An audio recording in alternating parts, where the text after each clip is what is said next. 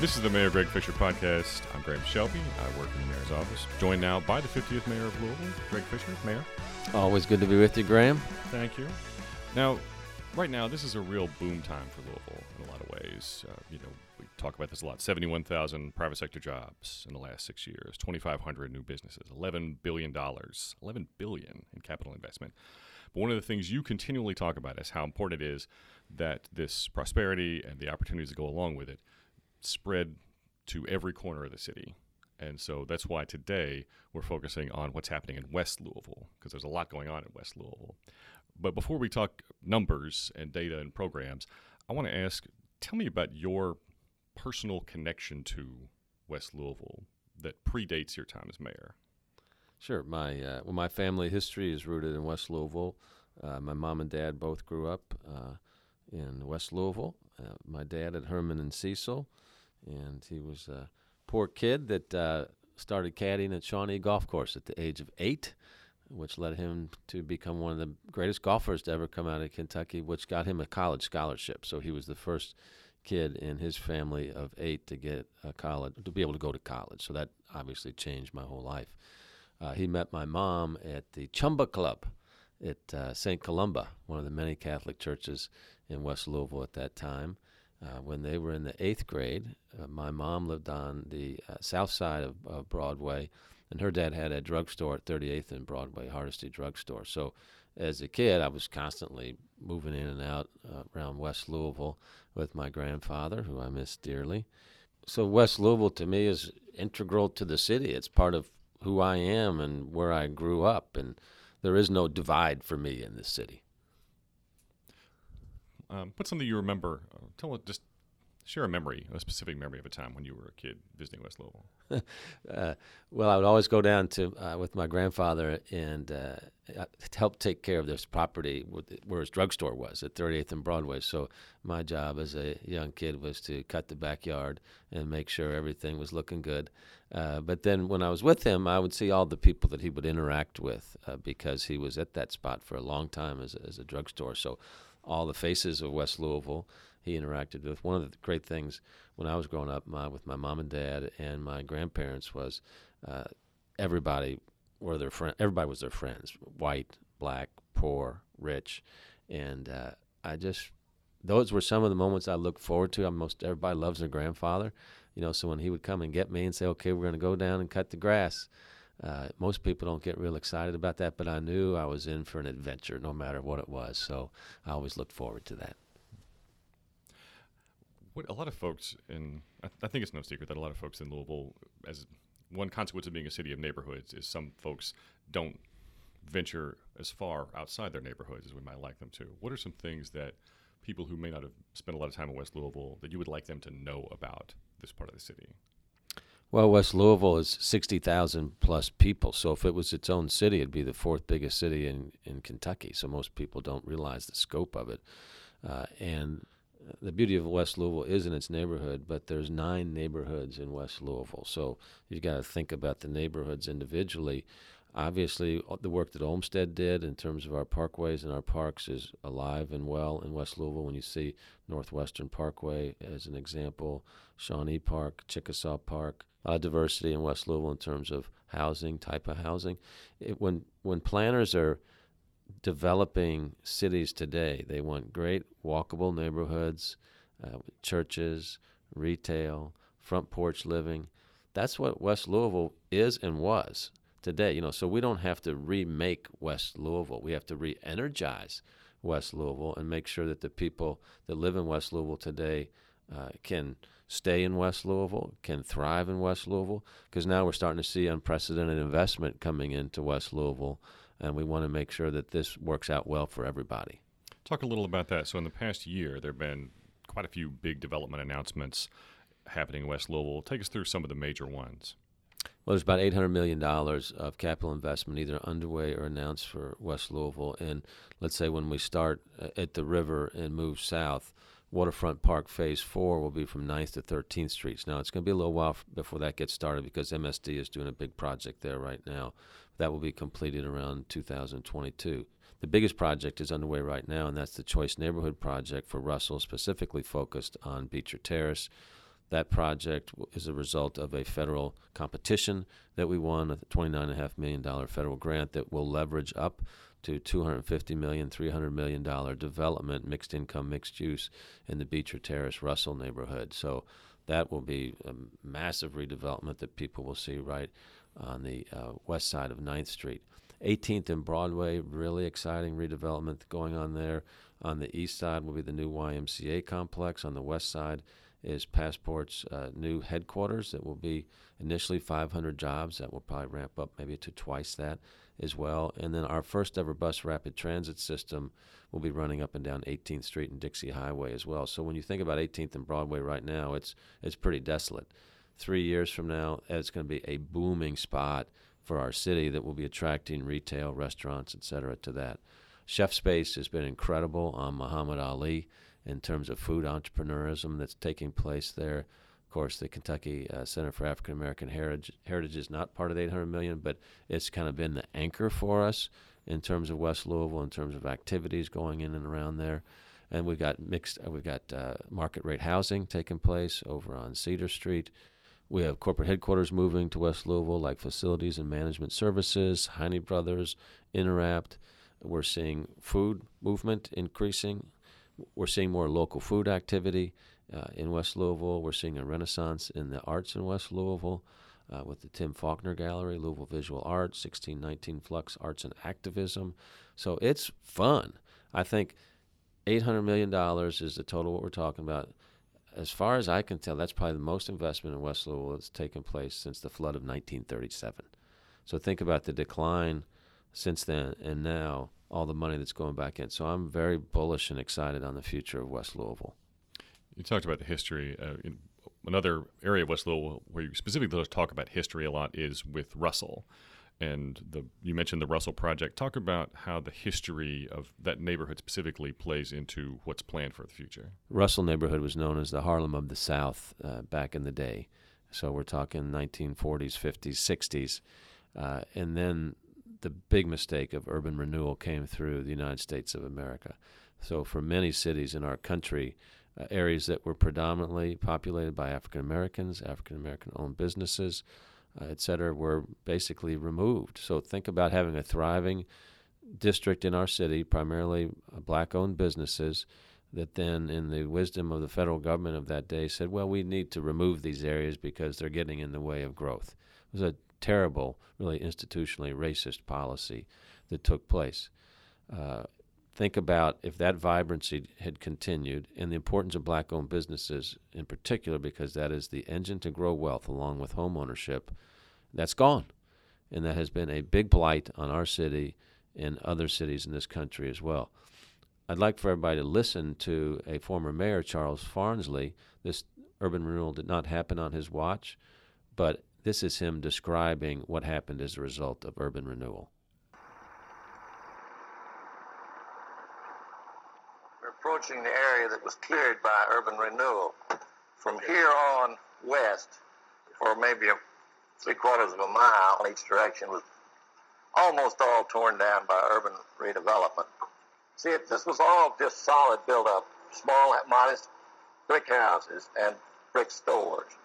There are few churches left, a few things, and there are many new buildings and a lot of open space. As you can see, a lot of it hasn't been built on. Nobody knows what's going to happen there. At least a few of the urban renewal types, the establishment types that promoted it, their motive was, as they told me, to drive the Negro back from the central area. They felt that way downtown wouldn't become the Black Belt.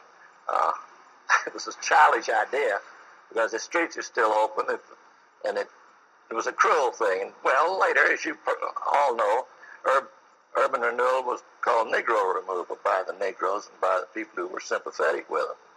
And that's what it was. It almost always tore down the homes of black people or poor people. That's an interview that KET did with former Louisville Mayor Charles Farnsley in the early 1970s, talking about urban renewal. And that's a clip that you've been using in speeches around town to talk about the history of urban renewal and of government policies and institutional policies and how it's affected neighborhoods in West Louisville. Well, and the reason why is I'm trying to get people to understand how the legacies of a lot of these policies still linger with us today.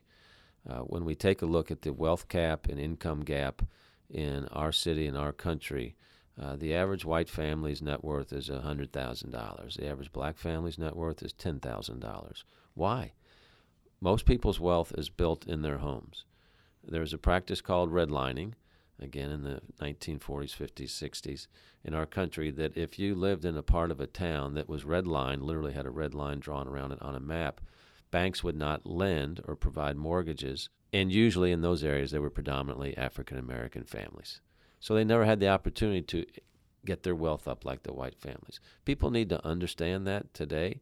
So when we talk about issues like digital redlining, that is the availability of high-speed internet at low cost, that has to be everywhere in our city. And you'll see that our carriers are stepping up and doing that. Specifically, when Google Fiber started hooking up homes in the city, they launched in Portland and Newburgh as a result of our request to say, hey, please help us with our digital inclusion strategy. So people need to understand kind of the history of our country and how there are elements of our history we have to recognize were not right. We wouldn't be doing them today, and we have to correct any injustices of the past as we look to the future. And it's important that people understand that so that they can understand that we're all in this together. I think some people might hear that and think that you're trying to play on guilt or make people feel guilty about the actions of the past, but you've said that's not what you're going for. No, because people weren't alive then. They didn't participate in it then. But when we talk about issues that people struggle with to this day, they need to understand kind of the roots of that struggle so that they can be more open-minded about what the possibilities to move forward are. One of the points I emphasize is people should not feel guilty. They weren't participating in any of these practices, but we have to understand the past so we can move to the future. Talk a little bit about how does lifting up West Louisville, what role does that play in lifting up the city generally? Well, when one part of our city wins, everybody wins. Think about poverty, for instance. If you could move people in poverty up to the median wage in our city, you would create an additional economy of over $1 billion a year. That's good for everybody, right? So that's one issue behind it. The second is workforce. We have 30,000 open jobs in our community right now. So not only do we need more people to move here, we also need to upskill the people that live in our community. So that's an issue for today, but it's also an issue for our future workforce. So it's important for everybody in all parts of our city to be doing well, and that's a win for the entire city of Louisville. And one of the things you've been urging people to do is to get involved in the lives of young people, to be mentors and to volunteer. And part of that is that's one aspect of your violence prevention action plan. Talk about how those efforts relate to economic development, especially in West Louisville. Well, economic development means jobs, and jobs mean stable, productive lives, and that's citizens reaching their full human potential. But you have to have a skill so that you're employable. A lot of kids have not had a productive role model that's saying, hey, I'm going to love you, but I'm going to have high expectations for you, and I'm going to provide some structure, and I'm going to provide some accountability behind that as well. Mentoring does that. And we see the success that comes with mentoring at Big Brothers, Big Sisters.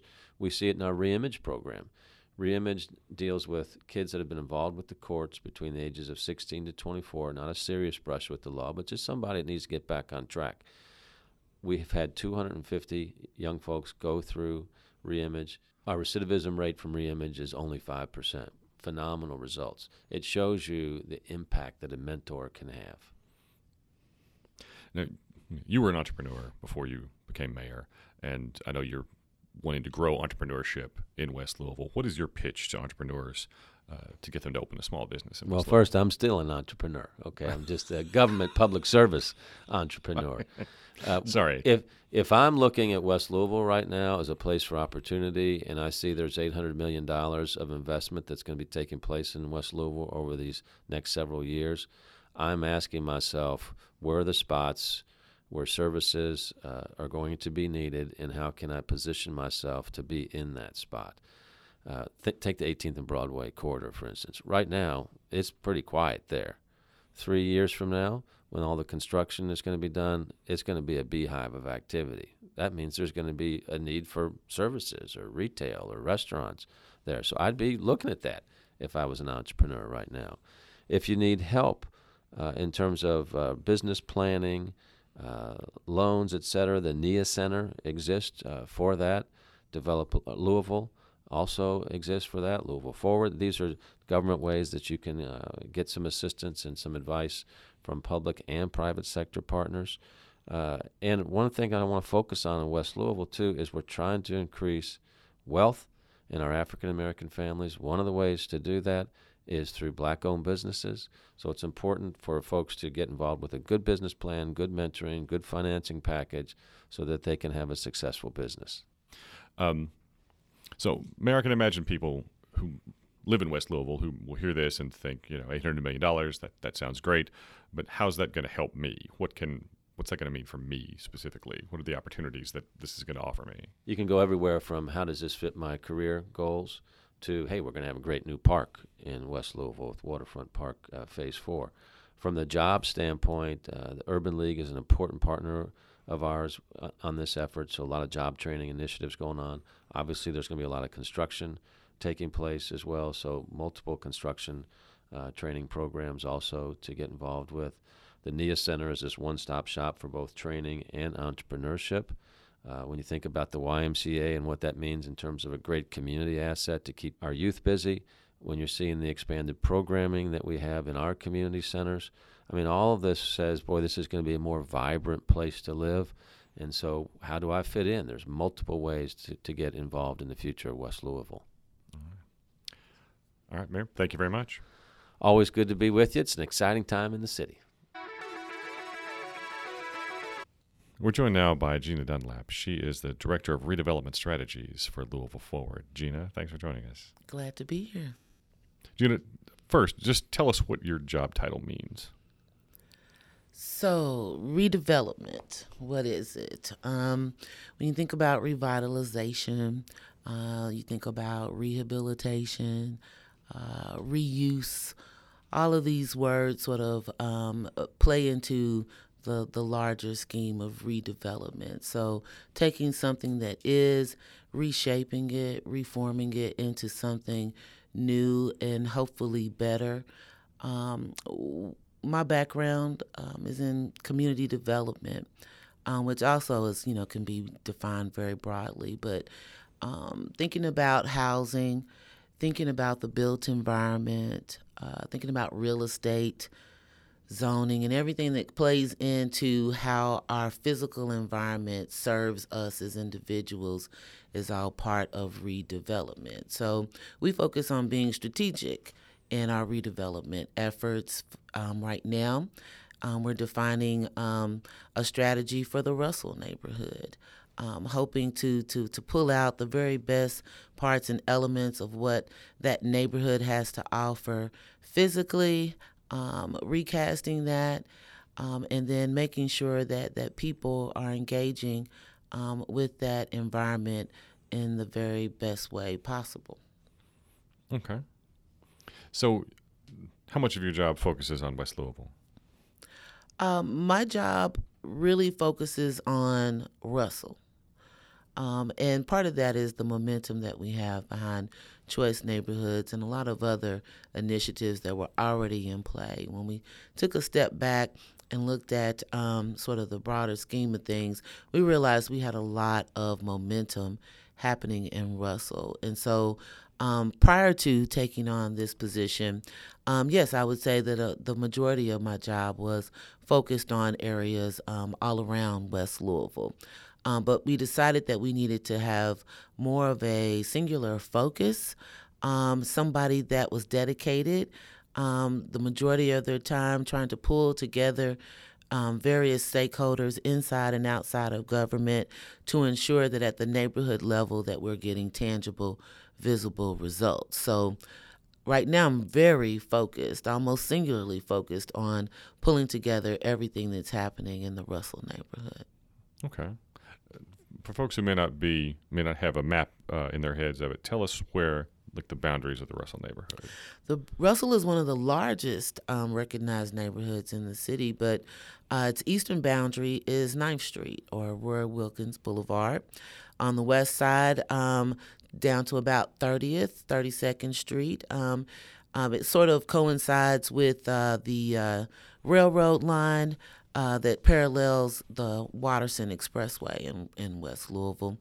On the northern side, it's Market Street, right across from the Portland neighborhood. And on the southern border, it's Broadway. Mm-hmm. And you lived in the neighborhood at some point when you were a kid, is that right? Oh, yes, yes. Tell us about that. I think at one point, my family generally grew up in the Parkland neighborhood.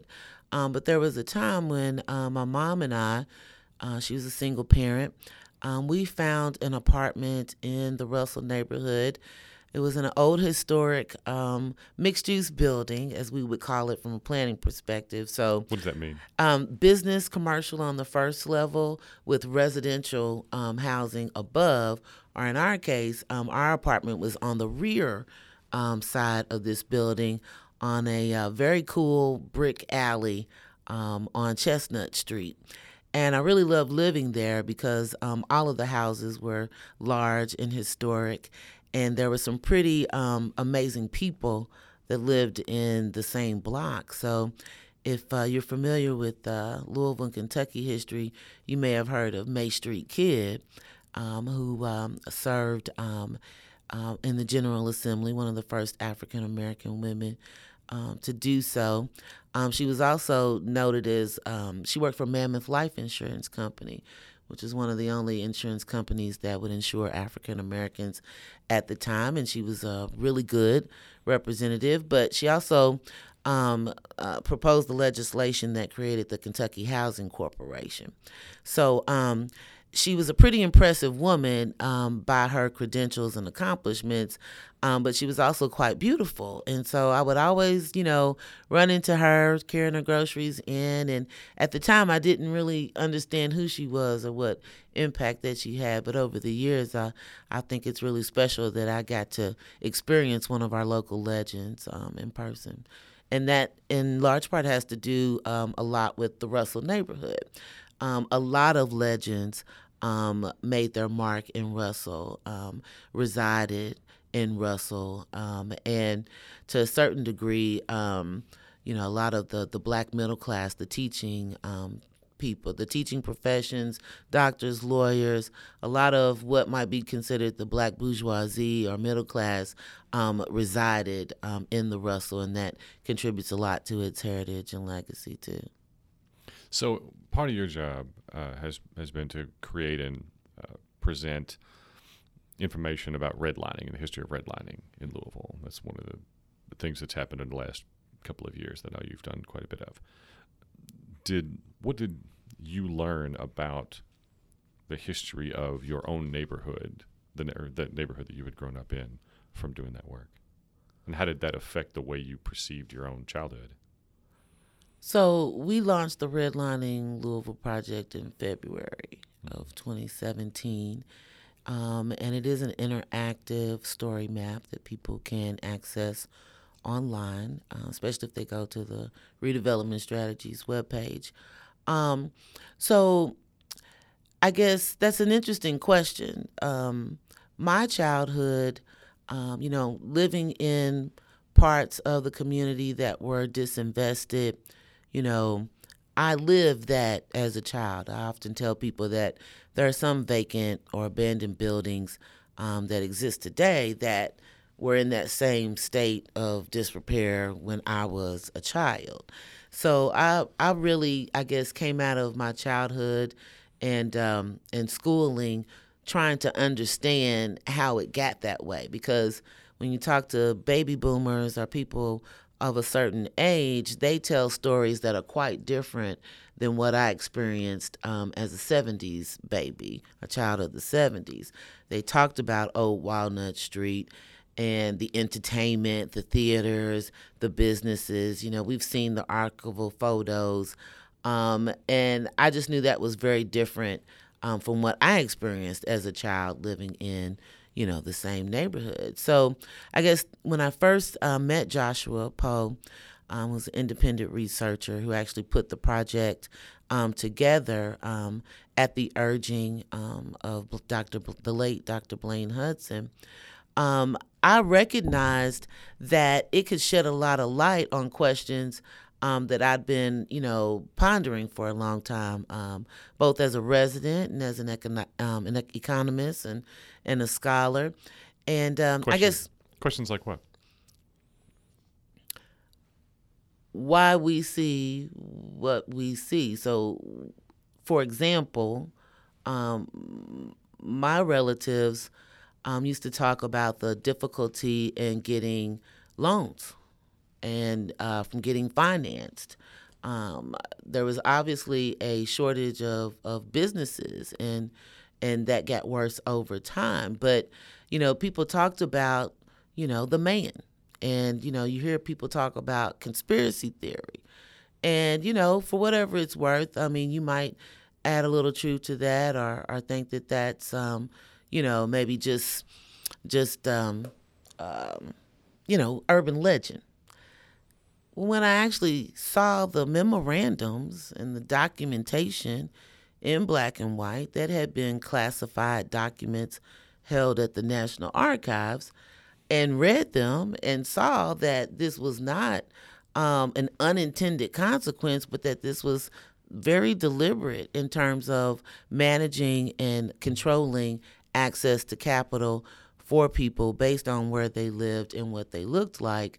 That was a life-changing moment in time for me to see the actual documentation, to see the methodology, the policy in writing, and knowing the impact that it had, and particularly changing the tone and tenure of the neighborhoods that I grew up in and the communities that I grew up in. So I can imagine.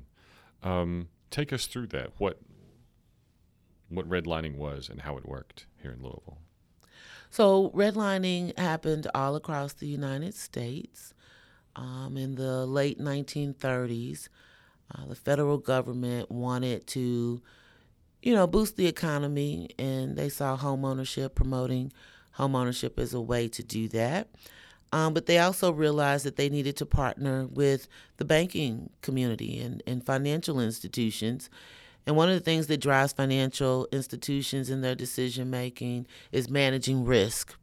So they set about to help banks manage risk by recruiting local real estate professionals and all of the major cities at that time to go through their respective cities and evaluate or assess conditions of the neighborhood. And they used a lot of parameters that we would still use today as best practice.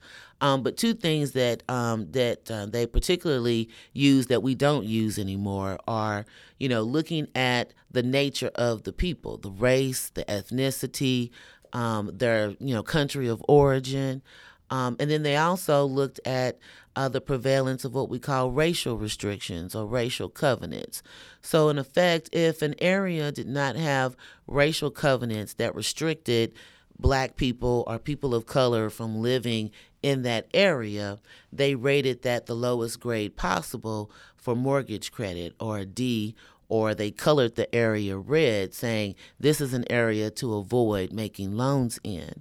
And so it coincided that whether you were a poorly restricted area or there were lots of African Americans or immigrants, or the potential for there to be more mixing of the races and mixing of the classes, that was frowned upon, and financial institutions were discouraged from making loans or providing access to capital in those areas. Conversely, in areas where there were lots of racial covenants or race restrictions on the land that precluded anyone of color ever living on that property, those were the areas that banks were encouraged to make loans and provide access to mortgage capital.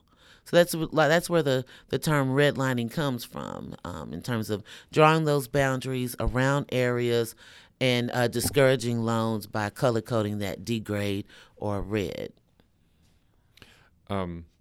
You mentioned racial covenants. Tell me exactly how those, what those were and how those worked. Were they legal things? Were they part of the, something from the banking industry itself, or? It's actually real estate practice. To this day, you know, when you talk about, I guess, land use, planning, and zoning, you know, those are regulatory provisions that govern what can happen in any location.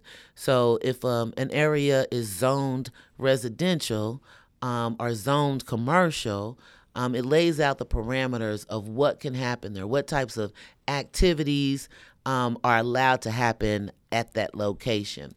And so a precursor of some of the zoning and form district rules that we have in our land development code, a precursor to that was racial restriction. So it's a form of use restriction that says, in this case, if you are black, you cannot be here. You cannot live here, right? So... you know, and it was, I guess, legally enforceable at one time. And it originated with the zoning commission? No. So deeds, when you think about land, land records, mm-hmm. you know, so we have deeds, and deeds spell out who the owner is, where they got it from, sort of parallel to a deed. Like, say, for example, thinking about a mortgage. A mortgage gets recorded in, you know, the land records, but it's separate from a deed. It shows that somebody has an ownership interest in the property.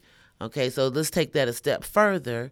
You can have use restrictions that get recorded in land records that say for everybody to see and verify what can or cannot happen at a particular location, what should or should not be happening at a particular location. So this predates, like, you know, planning commission, mm-hmm. the whole discipline of planning didn't necessarily exist per se at this time. So these are land records that govern what happens on or on particular sites. I guess I was trying to get at who creates, if there is a racial covenant or restriction, who is the author of that restriction? The owner. The owner of, so if I sell someone a piece of property at their, during the time that this was happening, I could put that restriction into the contract that they would sign to buy the land? You put it in your deed. You would put it in, so it was a covenant. So like, you familiar with an easement? Sadly, no.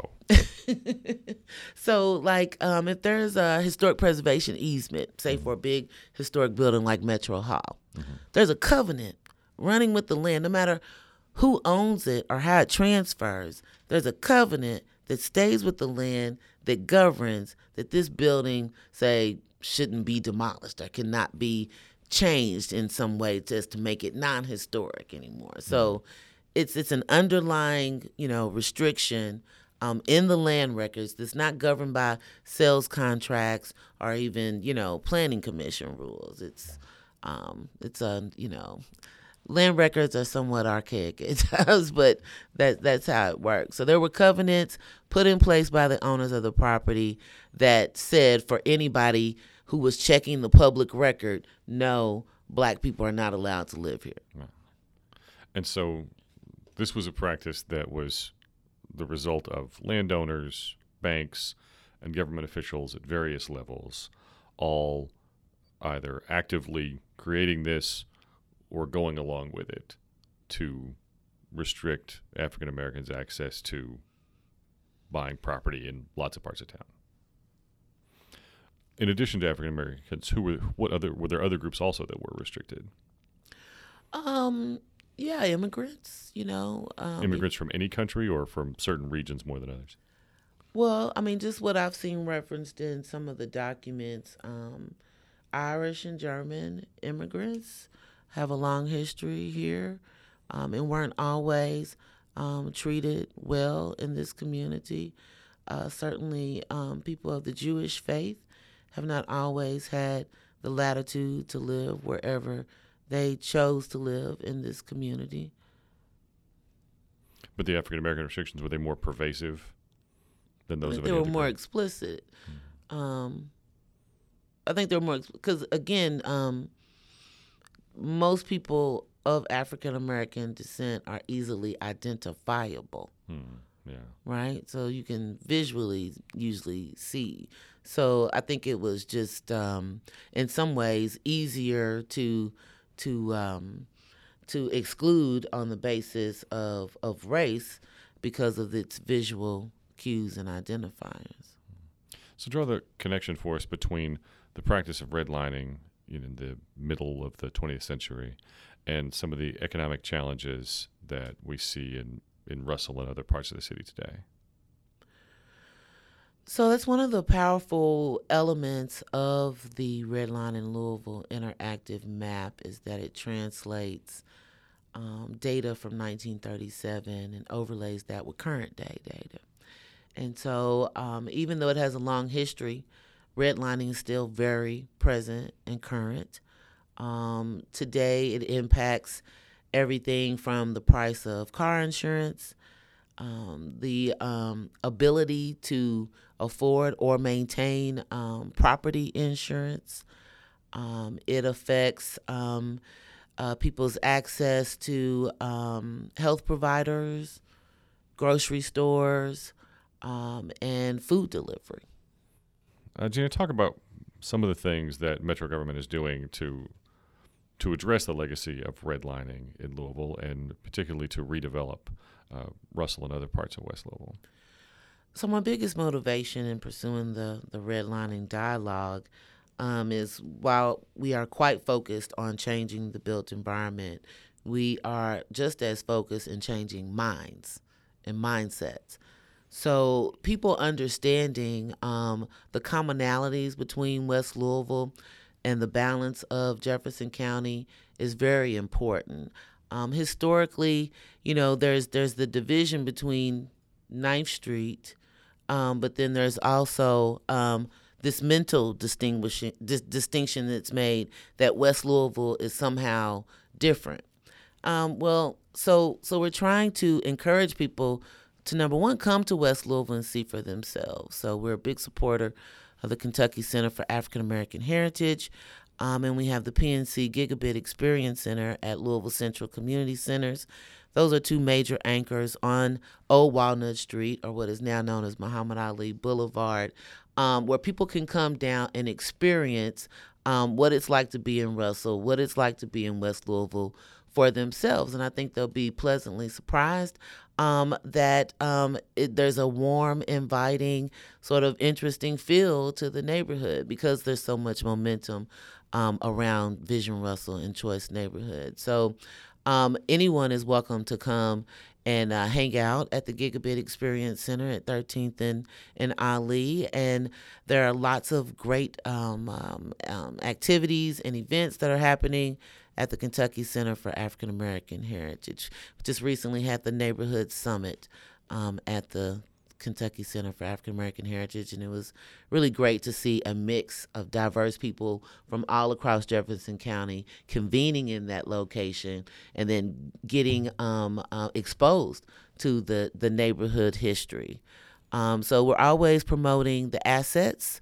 We have a lot of historic properties in Russell and in West Louisville. That's the oldest portion of our city, with the origins of Louisville itself beginning in the Portland neighborhood. So showcasing our historic assets. After Hurricane Katrina, Louisville now has the highest concentration of shotgun houses of anywhere else in the country. And so we like to showcase that as an asset and an opportunity for people that are interested in being a part of the redevelopment. Overall, the mayor has goals for increasing population. And we really want to see a lot of that population directed into the inner city built-up areas. So, working with our vacant properties administration, they've just launched a whole new set of programs that are designed to incentivize people to buy vacant and underutilized properties. There are a lot of those properties available in the Russell neighborhood. And so we're really trying to bring together people and places in that way so they can find those opportunities and build on them. Jeana Dunlap, thank you so much. Thank you. Jeana Dunlap is Director of Redevelopment Strategies for Louisville Forward. If you want to see the redlining map and presentation that she talked about, there's a link to that in the show notes. This is the Mayor Greg Fischer Podcast. I'm Graham Shelby. Our producer is Joe Lord. You can subscribe to our podcast through iTunes, Google Play, Stitcher, and anywhere you get your podcast. And you can keep up with the mayor on social media. He's in constant motion on Facebook, Twitter, Instagram, and more. Thanks for listening. This is the Mayor Greg Fischer Podcast.